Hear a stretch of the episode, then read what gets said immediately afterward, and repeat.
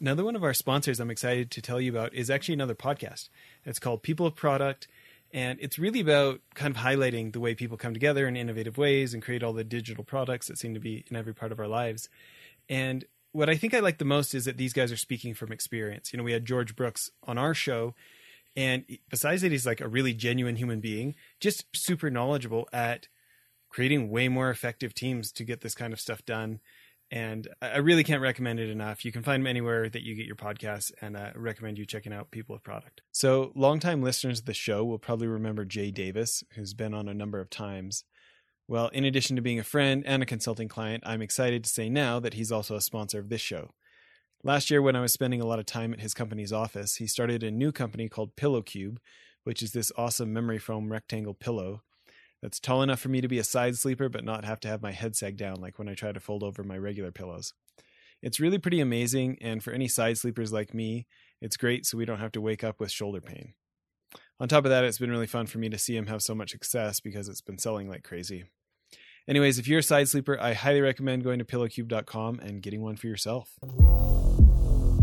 Yeah, that's a great question. So, when we started out, the main thing that we were doing was doing all of the operational lift of pairing a student with the perfect instructor for them who could really inspire them and you know, we actually when when we founded the company, we actually looked a lot at Starbucks a, as a model, which is basically like Starbucks does all the back engine to make system and then the barista is kind of like that last mile that's like okay here's the friendly face who makes the coffee for me.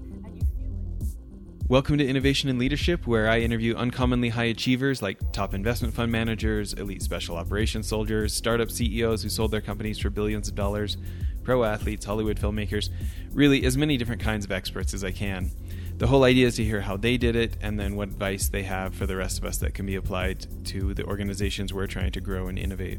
Thanks for listening, and I hope you enjoyed today's show. Today on the show, we've got Vivian Shen, CEO of Juni Learning. Vivian, thanks for doing this. Thanks so much for having me, Jess. Really excited to be here. So, talk about, well, tell us what Juni is, and then let's talk about Arielle's, the Zuckerbergs, and Y Combinator, and, and all this stuff. Of course. So at Juni, we're building a membership driven learning platform for kids.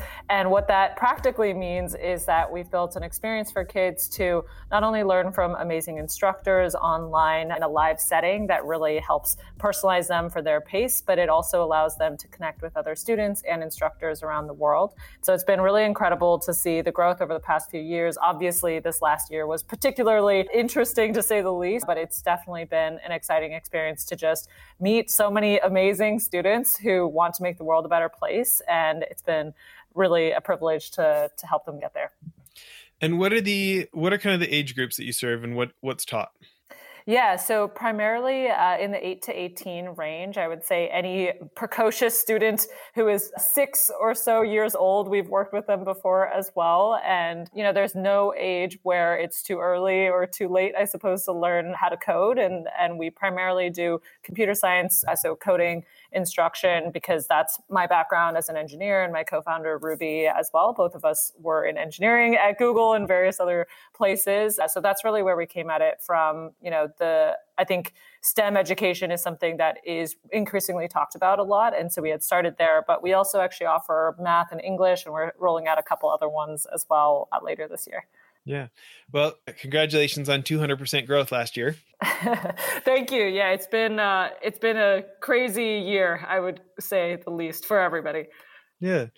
Well, can you talk about let, let's start with Y Combinator. You know, uh, it for starters, anybody who isn't familiar with them, will you give just the briefest background and then tell us about your experience? Of course. So Y Combinator is just, it's an incredible program, you know, started by uh, Paul Graham, Jessica Livingston, and a couple other folks out here. And they actually originated in the Boston area, which I don't think people talk about as often, but they're most well known for being one of, I mean, the most successful startup accelerator in Silicon Valley. You know, Stripe, Airbnb, a number of companies that you've heard of, DoorDash have all come out of there. And the main thing that I think is really incredible about Y Combinator is that there's this there's just infinite opportunity, but also just this push to, to be the best. And you know, it's a daunting challenge, and I think it's it's worth it's worth calling out that they always push everybody to try to build the best and the biggest vision of their company that they possibly can. Like when we started Y Combinator, we were like, oh yeah, let's let's like teach some kids and we'll we'll kind of figure this out. You know, we have like 40 kids right now. Maybe we'll get to 100 kids or 1,000 kids. And wouldn't that be exciting? And we actually got the chance to talk to Paul Graham and he was like, you should be teaching everybody everything. Why are you only trying to do this small thing? And we're like, that is very fair. We should we should do that. And so I think it's always it's always great to have somebody who not only believes in you but also is like, let's get the show on the road. Let's make this really big. About how many students have you guys helped at this point? So thousands at this point. It's been I mean, I would say the last year has has been a big driver of that growth. And then we have a few hundred instructors as well that we work with around the country. Very cool. And for people who you know don't really know what goes on in an accelerator or they've been to maybe a, a not so stellar accelerator in their local town and and they don't understand what's so special at Y Combinator. What what would you say?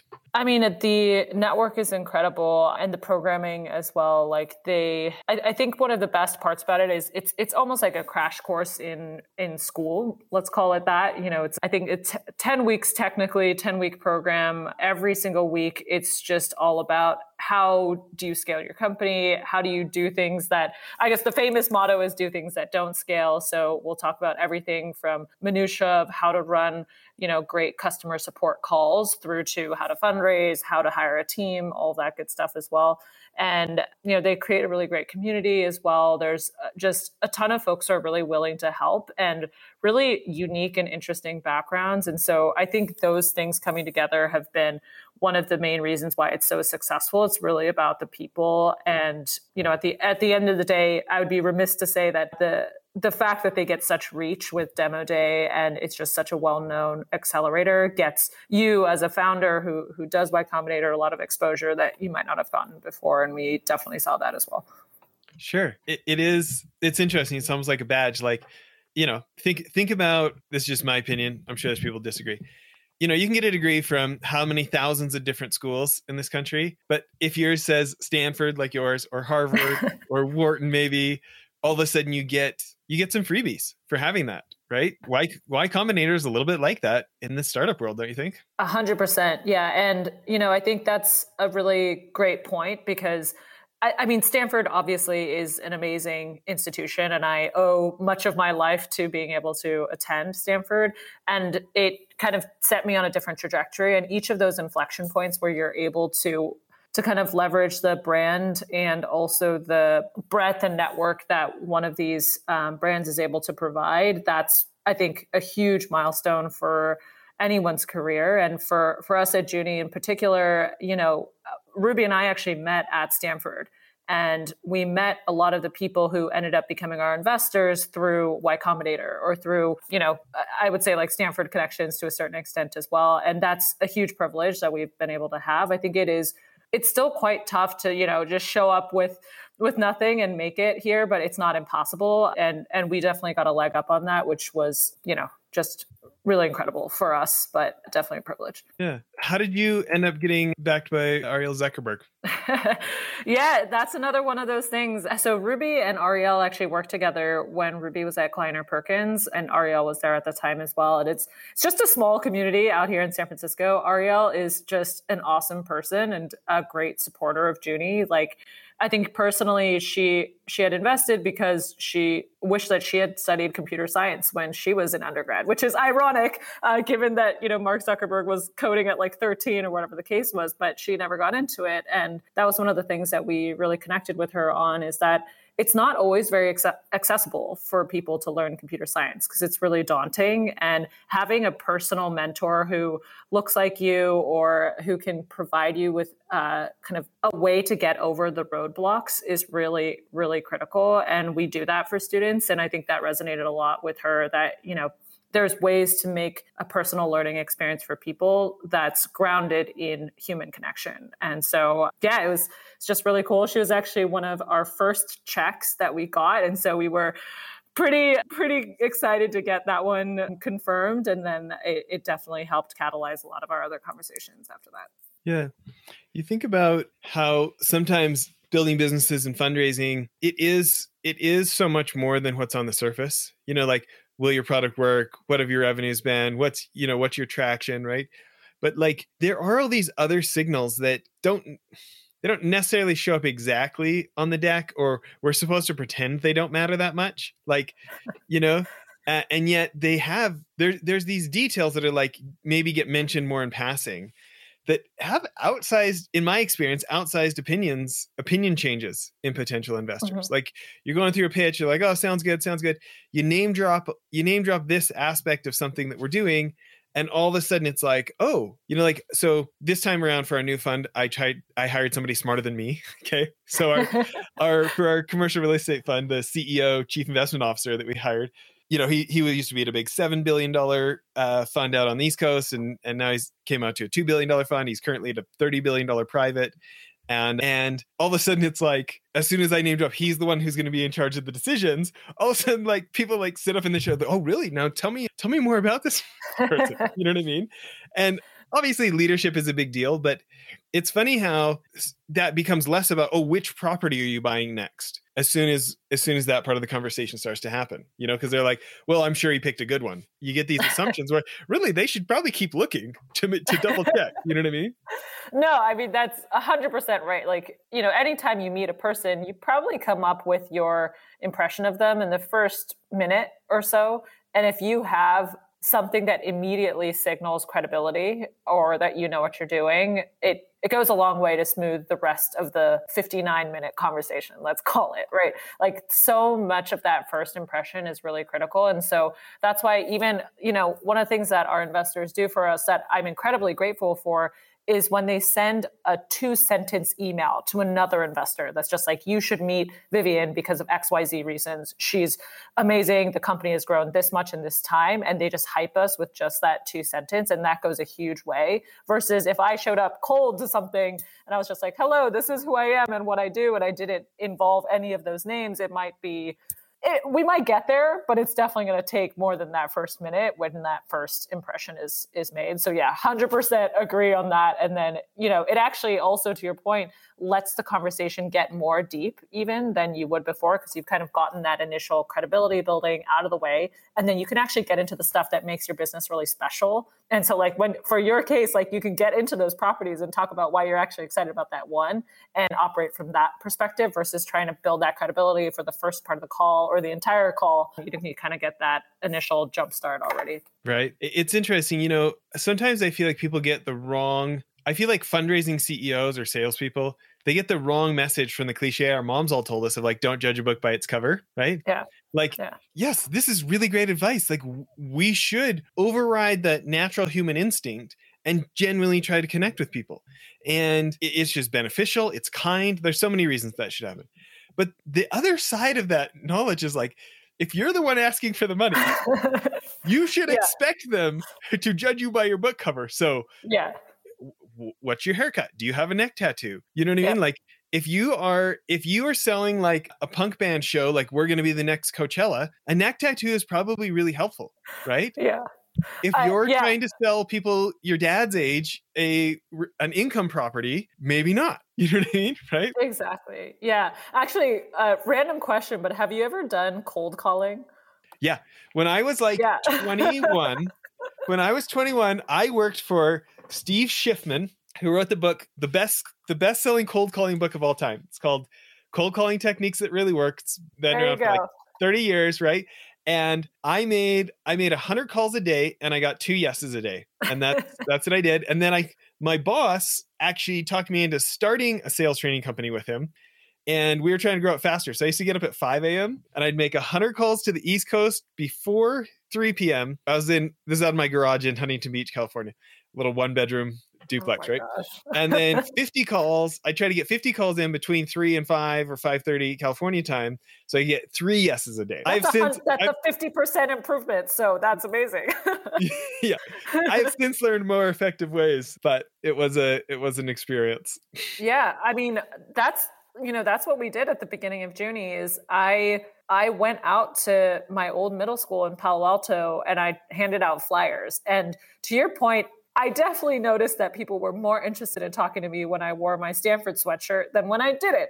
And, you know, and let's be honest as well, like being a, a female, it was a lot easier as well. Cause I think if there's a guy coming up to families in a parking lot, that doesn't always go over well. But I was wearing my Stanford sweatshirt. I would go up to people, hand out a flyer, talk about how I would be teaching the first couple classes. And that went over really well. And then even with the cold calling, I think there is no better training than getting slammed by a bunch of no's on, on, cold calling to just tell you what works and what doesn't and how important that first you know 15 seconds is when somebody picks up and how you say hello and that first impression is so critical but yeah every i tried to I try, you know, I, I, don't know if you've heard this thing about how DoorDash forces all of their employees to actually deliver for DoorDash. And for a little bit, that was kind of like the trial by fire at Juni is that you had to do a, a, customer support call or a call with a new parent to explain the product, uh, something like that, just to understand where people were coming from and what they cared about and what they didn't. And that was the best crash course that you could possibly do. yeah, you know, and I felt like I was really in the deep end because I was selling sales training to training leaders. Yeah. Yeah. And you ever heard that saying, don't sell a salesman? that was literally yeah. my job, yeah. right? um, and uh, it, it's interesting because it would be great if people all have the time to find out who we are as a real person, but it's just not efficient. And so, no. you know, the humans, like the human species is hardwired for survival, and efficiency is a big part of survival. And I think it's good for us to all try to override that. But I also think that it's silly for those of us asking for money to to you know get into a place of victimhood of the, I can't believe they're not, you know, I can't believe that they've judged yeah. me guys covered. They don't even know me. It's like, I don't know. How about I just like be an adult, recognize how things are instead of how they should be, and adapt to how they are instead of whine about how they should be. And like we have all got things going for us or against us. Do you know what I mean? Yeah. Right? 100%. Like so much, so much history, so many directions. Like, you know, for and against us, right? You and I can get into very different rooms easier, right?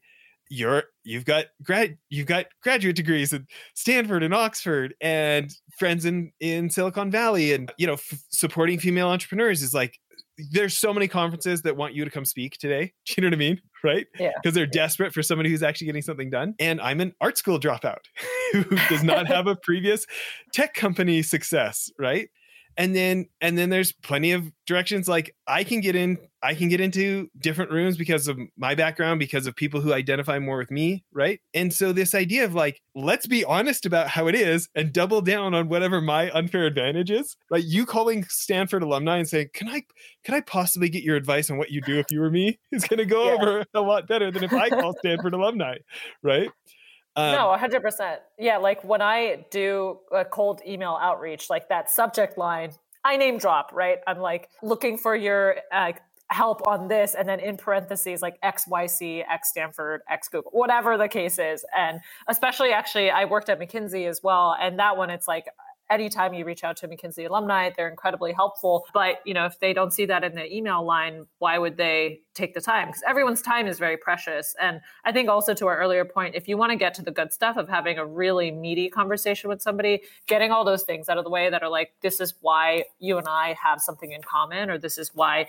it would be mutually beneficial for the two of us. That's been, I think, something that you know is is the way the world works and an unfortunate reality that not everybody has the time or the mind space to meet every single person. And you know to your point like understand everything about them. But it it you know for us too i think we don't talk a ton about what it's like to be a female founder etc but i definitely think i i had my resume up to the nines right? Like CS degree from Stanford, like worked at McKinsey, all these different things, and it's still challenging. And I think yeah. if you if you don't have all of those things too, even just getting into the room is incredibly difficult. And so I, I feel very lucky that Ruby and I have that, but there's obviously such a long way to go as well. And the fact that we're both technical female founders as well is like almost unheard of. I think last year the stats was like 15% of all VC funding went to women, went to a founding team with a woman in it. So not even all female founding teams. And so, you know, we're fighting the good fight here, but we we use whatever, you know, whatever we need to do to get get into the rooms that we need to get because we know that's the way that we're going to build this company and be able to change a lot of lives. So it's all worth it. Yeah. By the way, if you guys are doing another round, I do have some ideas for you. you know, I keep meeting awesome. Like impact fund managers who who basically just don't want any proposals by people who look from look like me. You know what I mean? so it, there there's there's there's some opportunities for some folks we've had some meetings with. By the way, on LinkedIn, randomly speaking of people who have kind of a cool background, I saw that we're both connected to Philip Fung. Do you know him very yes. well? Yes. Oh my God! Of course. How do you know Phil? Not I don't know him that well, but Tony Hsieh name dropping here. Okay, Tony Hsieh invited him and his partner invited me to this thing where you you went to like North Las Vegas for a week and they put you up and they're like they're trying to make North Las Vegas cool up by the Zappos Zappos headquarters and and it was this awesome thing. We got to go like stay in these apartment buildings and go hang out with Tony and see his apartment and stuff. And uh, there it was almost like mini TED talks and stuff. And anyways, Phil was in my cohort and I got to hear about like you know being an initial guy over at Facebook and his his uh, Street Fighter 2 addiction, which I really Oh admire. my god, yeah. He's I mean, so we worked together at Operator, which was the startup that I was at before founding Juni, and yeah, he's just just a great guy. Like there's so many people in the valley who are just good people and he's 100% one of them. He taught me the I think I had never seen somebody be as hacky as him. Like he was yeah. the the quintessential like when you think of, you know, a Facebook hacker, he was like that guy. Like I could tell why he would be early at Facebook because he was just like do whatever he could with his own two hands, you know? and so, yeah, he's incredible. I mean, he's founded another company now at this point, more in the biotech space, I think, or health tech hmm. space. Yeah. Well, I mean, what a great thing for him. You know, as his yeah. LinkedIn says, engineer number 15 at Facebook, right? yeah. Founder at kit.com. And yeah, it's interesting. Well, I'm I'm really fascinated the industry of online learning. I I'm you know I'm sure it's partially like imposter syndrome about just being an art school dropout. You know, like that's why I went and took like the private equity cl- course at Harvard, and I went and took the entrepreneur and design school class at mm-hmm. Stanford. I'm sure that's like part of it. But the other part is like it's generally like a high. Like I'm I'm a real audiobook nerd. I do maybe three or four books a week and and so then i want other people to have the high like i really get this satisfaction out of other people achieving mastery at things as well and i have watched so many different platforms over the years because i'm fascinated with this like hold on i don't have to take a week off work and go to harvard for the week like i could stay home and learn this stuff right but it has all these challenges with it too. I'm interested when you look at the success you guys are having, what do you think you're doing that not everybody else is doing?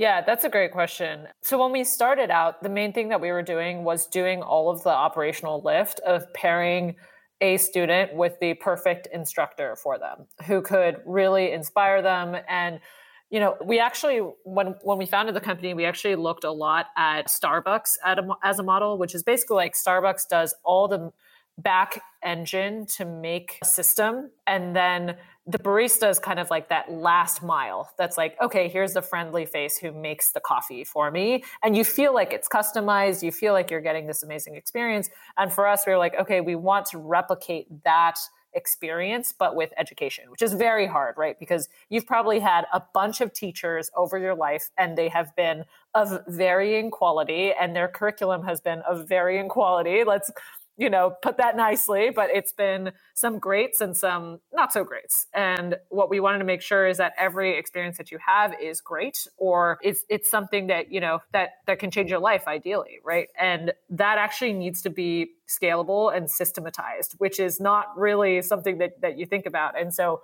we kind of looked at that model and we were like, if we can make the curriculum really great and the platform really great, that means that the instructor is just kind of the face that's delivering it, having that human connection with you. And they're the ones who can cheer you on, help you get unstuck where you can. And so that was actually very unique at the beginning. Obviously, now there's a bunch of people who are trying to do something similar, but that's where the kind of the curriculum and the platform have really come in. So the way that we work with students is on a very personal level. So in these one on one private classes, classes, but all of that's powered by our curriculum in computer science, English, and math. And then our platform as well is meant to network students together and create a forum for them to really explore their interests, meet other students, and work together on projects and challenges. And I think that's what's unique is the network of people that we can have on Juni is is second to none, right? It's like these kids who love programming for fun or they love writing books and that's just something that that you don't get every day and so if we're able to harness that energy that's really special i think to your point too about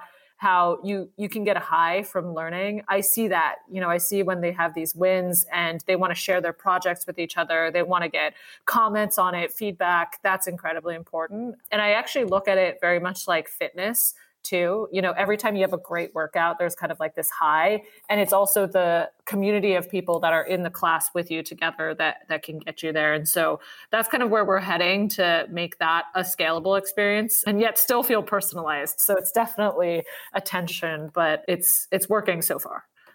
So yeah, what's what's an example of that? Uh, the tension between the two, a personalizing thing. No, a success.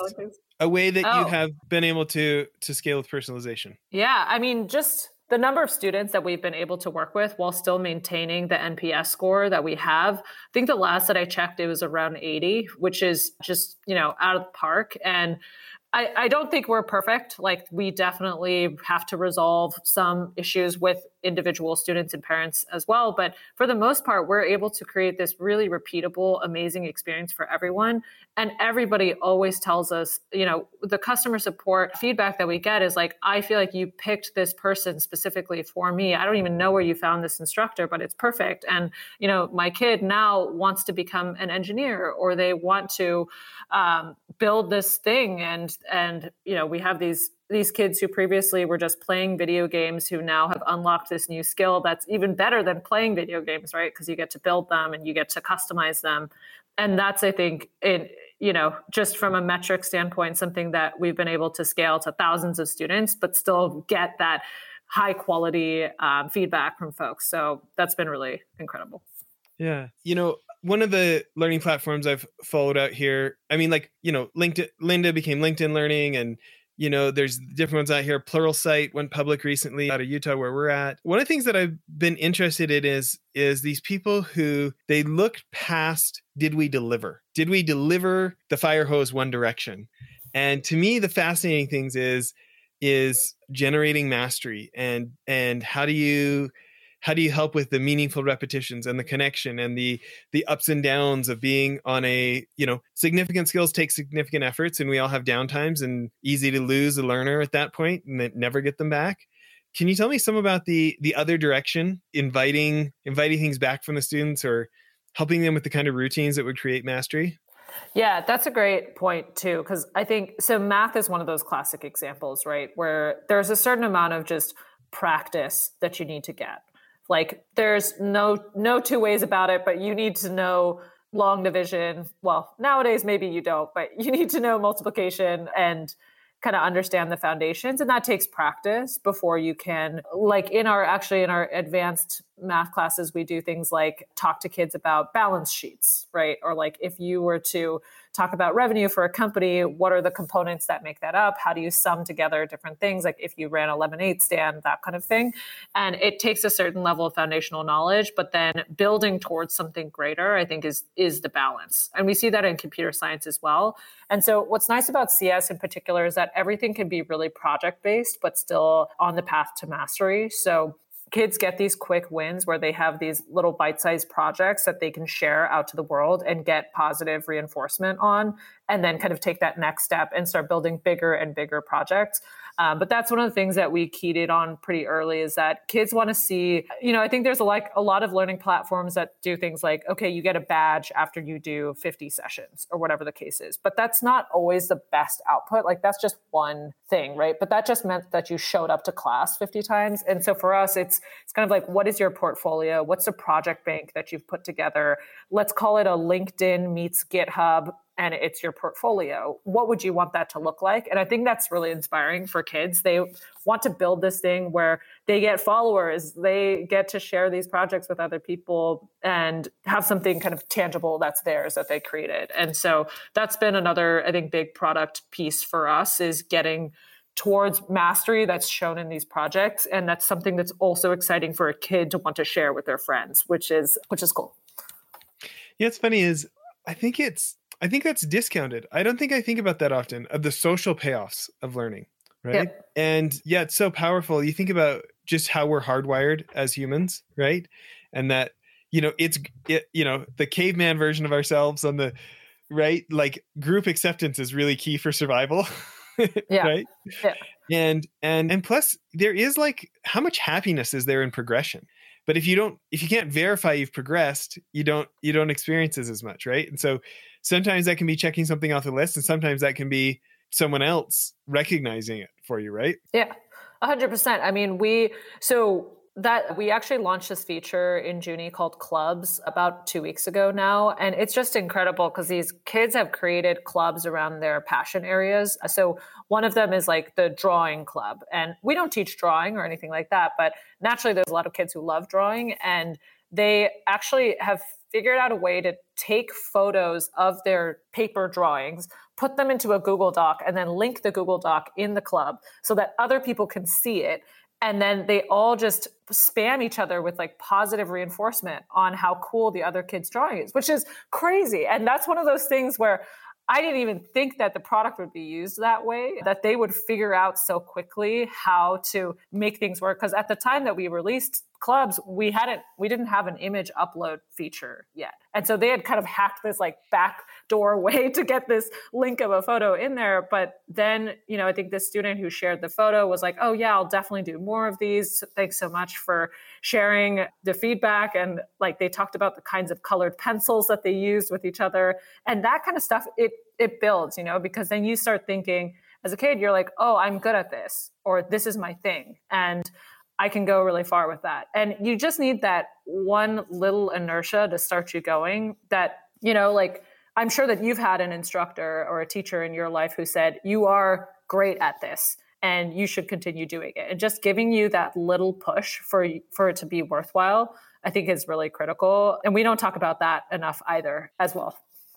You know, what's funny is my mine is in art. I actually uh, yeah. left for grade 12 and and because of that i left for grade 12 and went to a magnet school for art and helped me get in as an illustration major at the art school that i went to for before becoming an art school dropout but yeah it was it was like i mean it was personally satisfying then it also had those that social reinforcement and became kind of a loop and you know i just i stuck with it you know from from being a younger kid i just stuck with it which naturally you know got in enough meaningful repetitions over time and then turned into things like that and it's funny like this so this special school where kids come from all over to to go to this art high school basically right?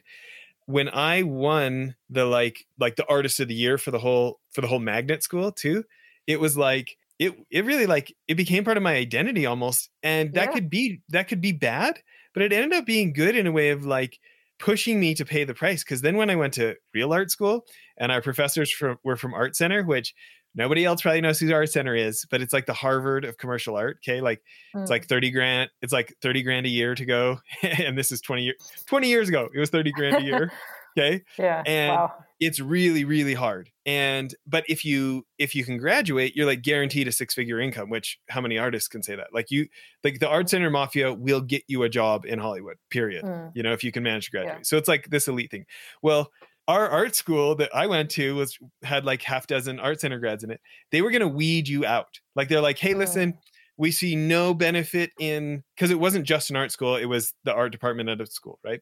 They're like we see no we see no uh, advantage in letting you kids delude yourselves so we're oh, gonna man. we're gonna weed you out like the basic drawing class for sure many kids many kids would cry in class in their first oh semester of college it like it was like it, it, like i'm i'm slightly exaggerating here but it's kind of like navy seal hell week like mm. they want in those first six everybody thinks about they hear about the navy seals in the movies and they think those first six months are like the hard part, right? It's like, no, they put I so I used to teach leadership classes to naval special warfare and I used to go to Coronado where they do that. Okay. Mm. That first six months is just to decide who are we going to invest in for another two years? Like you're not right. actually learning how to be like this elite guy who's going to rescue hostage reporters from ISIS. That right? This is like, should we even invest in you? Well, it's funny because I don't think had I not had those reinforcements over time, I don't think I don't know if I would have lasted the like brutal like I was used to being a big fish in a small pond and I went mm. and all the kids had been the big fish in their small ponds and all of a sudden I was all of a sudden I wasn't any kind of special artist in fact I was a newbie right? And that's a little bit of shock to the ego plus it's like brutally hard.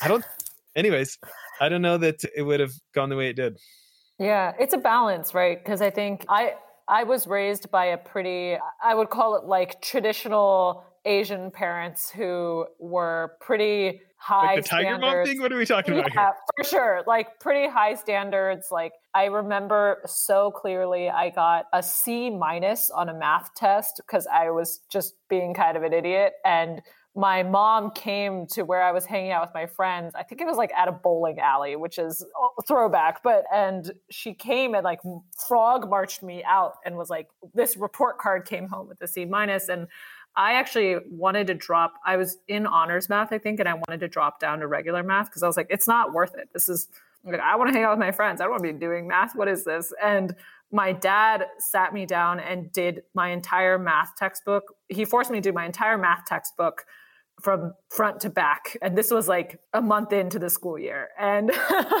and so i i think i don't necessarily condone that but math was easy for me for the rest of high school right? And this was like very formative high school you know the the very beginning when you decide if you have the grit to continue or not. And i was totally willing to give up and my parents were like you can't. That is not something that that you want to do here and I, I thank them for it now but at the time it was really tough. And I, I think when you're young you you do need some of that positive and call it negative reinforcement some of that kind of like someone believing in you that you can be better and you know pushing you. Because to your point too like not everyone's cut out for everything right? And so that that kind of is where you separate people out too is if they have the grit to want to pursue something then they should. But you know it, it, sometimes needs a push. So yeah, definitely yeah. hear where you're coming from. Came from my own, came from the top for me, not not from yeah. school. no, this is a so this is a fascinating conversation to me. This isn't where I thought we'd go today, but I like it. So I think about this idea of like the difference between will and persistence on one side, like if it's like a balance beam, like falling off one side is not trying hard enough, not doing the things to engineer belief, not looking for mentors, not looking for reasons to stick with it, not having the grit, right? Yeah. And then falling off the other side is like not being honest about efficient uses of time. Like I I love the movie Rudy. You know that football movie? Right? I have heard of it, but I have not watched it. But I'll okay. understand. Well, for anybody else who hasn't watched it, it's about the true story of this kid. I want to say in the 1950s, maybe early 1960s, who was just this small runt of a kid and was not did not look like a football player. And out of just like sheer will and determination of giving like 150%, he he he makes it into this school so he can get into that school so he can get so he can work on this for Notre Dame. And then he ends up getting on the practice mm. squad and four years of school later, of like just killing it in practice and never playing a game, uh, he finally gets to play one play in one game. And that was his life goal. And it's extremely rewarding for him and his family. And it's this this whole idea of like, you know, enough persistence can overcome almost anything, right? I think there's some great messages in it, but there's also this other thought of like, is that the best use of his time in life? You know what I mean? This this this skill that isn't going anywhere. And like I don't know that we should be judgmental. Like that's what he wanted, and it actually turned into a great speaking career for him and writing books and stuff for the rest yeah, of his life. Yeah. Turned out great for him. Okay, but I think about like for me, you know, maybe it's an arrogance. I don't know. I like to think I could be good at anything, right? And then when it comes to business, it's like, oh no, I'm like I have paid the price to learn how to land big accounts. I can make connections. I can I can solve problems when there's a crisis and like, there's a joke in my company. Like, I'm the most likely guy to get a multi-million dollar contract and then forget to send the invoice so we get paid.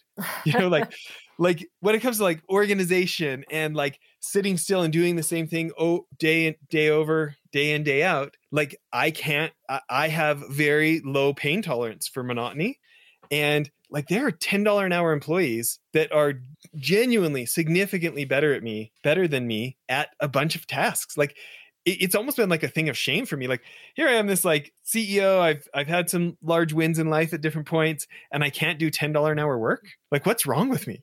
You know, and yeah. and and yet when I'm honest, like it's kind of like who cares what's wrong with me? I should be I should be doubling down on those few things that I can do that I was born for and hiring the rest, recruiting the rest, even if I have to cut equity in for somebody to do the $10 yeah. an hour work, you know? Yeah, I think that was actually one of the biggest learnings for me as well was that I'm not, it doesn't, it is strictly the worst use of my time to try to be the expert at everything right? And if you can hire people who are constantly smarter than you or better than you at different ways, that is the only way that the company is going to be able to grow. And I think that took a lot of me changing how I look at the world, which is like, I can solve every problem with my own two hands and taking a step back and saying, no, like that's not what I'm uniquely here to do. And as a, as a company, you know, we're not going to do well if, if me and anybody else who is like me is trying to do things like that. And so I think that's a big learning. And then to your point too about kind of like one of the things we always talk about at Juni is helping students discover and pursue their passions. And I think both of those are so important because there's an early part of your life where you want to be exposed to multiple things, right? Like maybe instead of just doing art magnet school, like maybe you had also gone to school that also did programming or did like a ton of different other things. And then you figured out what you were excited about dabbling in more and then started pursuing multiple paths. And I think that the challenge with today's society is that you do you do have to specialize if you want to become excellent at something. That's I guess that's how anything goes. But it's, you know, I think there's times in your lives where you can reinvent yourselves a lot, but that kind of like 18 to 30 year old range is super critical when you're building your career. Like the first couple things that you do really set the tone for the rest of your career. And if you can get, you know, financial independence early on, or if you can get those brands early on that signal that kind of building momentum, then that that buys you a little bit more time. But I think it is tough because, you know, the generalist way that a lot of people do mm, do college where they they learn something super general in college, but then it's not as applicable for a skill after that. I think that's been, you know, obviously we've seen it's been really tough over the last few years. And I think that's that's the really hard balance is how do you let people discover things that they're really excited about, but then be able to translate that some into something more specialized that they become the most excellent person at, which is just yeah, it's it's going to be a constant battle, but it requires a lot of grit and love passion for something too right? Because i'm sure that when you were going through art school you were still very passionate about it until you weren't at a certain point but like it, it does have to be resilience and grit but then also something that you you think is worth doing for whatever reason. Yeah for sure. You know i'm interested in this learning experience. When you think about growing growing your firm from you know your first dozen your first dozen students to to thousands right? Can you tell us about some of the learnings? Like you know it sounds like you're willing to do things that didn't scale at first. Go hand flyers like do whatever it takes. And then you graduate to this level can you tell us about a couple of like key learnings of like we were trying different things and then this one took? So we doubled down on that and then we discovered this and this one took. Yeah. You know, one of the things this you probably know much more about this than I do, but I I did not know very much about marketing and branding before Juni, and that's actually been really interesting for me to learn about personally, but also as a company. So for the first, I would call it like three years or so of Juni, 2017 to 2020, we were a very homegrown brand. Like we pretty much did whatever we could on our own. My co founder and I took the photos for our website with like an iPhone X at the time. And we really tried to make it be as scrappy as possible because we were always just like, it's, it makes no sense to spend $50,000 on a photo shoot or whatever the case is. And, and that, that didn't scale, right? Because at a certain point, our materials looked like a company that was much smaller than we actually were or they were doing a disservice to the impact that we were actually able to have. But we had been so like tight fisted with how we thought about our runway and how we thought about how we thought about how we used our funds that we had let that fall to the wayside and i think that was really interesting because over the last year one of our the, the company sorry the firm that ran our that led our series a forerunner they're in the business of building great brands with companies. And so i've just learned a lot from them on how building a great brand is actually strictly a revenue driver and it's more important than in a lot of ways than performance marketing which is kind of just like dollars in and dollars out. But if you don't have a great brand then your performance marketing also suffers and and vice versa. If you have a great brand it can amplify performance. And that was one of the things where I think for a long time I'd taken a very engineering mindset about it which is like oh we can kind of like hack our way into this or like one photo is just as good as another photo if we just a b test things. And that is not the case. And that was definitely something that has been humbling to to learn about because I'm starting from not not a, a ton of knowledge in that space, but been really exciting. That has been a big change for us over the last year. Yeah. What's another one? Like, you know, we used to do social media, but then we realized email is better. Or we used to do. Yeah, let's see. There's so many things. I think the, so tactically as well, customer support is very challenging to do well. There's just, you know, to go from, I mean, when we were originally doing customer support, we ran everything out of one Gmail inbox. And my co founder and I both had the password for it, and we would just log in on other. And then at a certain point, Gmail started locking us out because there were too many different browsers trying to log into that one account. And so we had to scale that. We ended up moving onto Zendesk and building out a bunch of, you know, internal tooling for that. But that was another one of those things where we tried as long as possible to do something that didn't scale, which was as much as possible. My co founder and I were trying to handle every email that was related to a new account or to an existing account, which was unscalable, but we could add that personal touch to everything. And that I think made our first 100 to even 500 customers love us. But at a certain point, we're like, oh my gosh, if I'm spending four hours a day replying to customer support emails, that's probably not the greatest thing to do. So you have to take all of that with a grain of salt. Like, you know, in that Amazon book, like I was reading about how Jeff Bezos used to do that as well and like personally reply to all of his emails. And we still do that uh, in a lot of cases of you know unique circumstances students with learning differences whatever the case is we do still make it happen. But it's definitely one of those things where we're not able to scale ourselves or scale the company doing things like that as well. So it's been that was a tough one because it was it was a lot of fun to run those too yeah no kidding.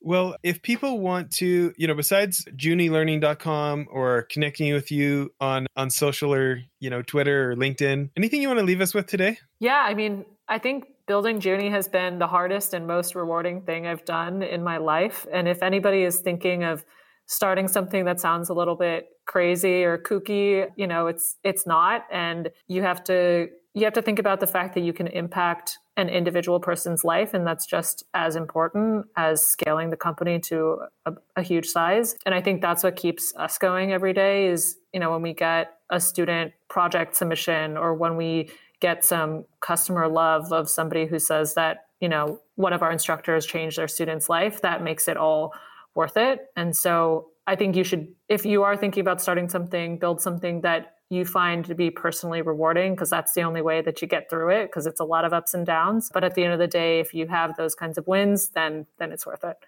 Yeah you know maybe a, a, final question is just thinking about the the tough times. What's what's either something you tell yourself or a book or a resource or what's a how do you help yourself when, yeah. when things get tough so practically i actually love driving because california is beautiful and i'm lucky enough to live in what i think is the most beautiful city in california which is san francisco and i'll just drive down the coast listen to some good music and just think about things if it's been a long day. I think practically as well you know having a support network of other founders who are in it just as much as you are is is incredibly critical. My co-founder like the two of us i don't we couldn't get it through it without each other. And we also have coaches as well and and our investors and supporters have been incredibly helpful. And what i said before like i'll just go through and look at some of the projects that were made today or some of the love that we got today. And now that we have clubs too, like I can go in there and see the kids interacting with each other and that's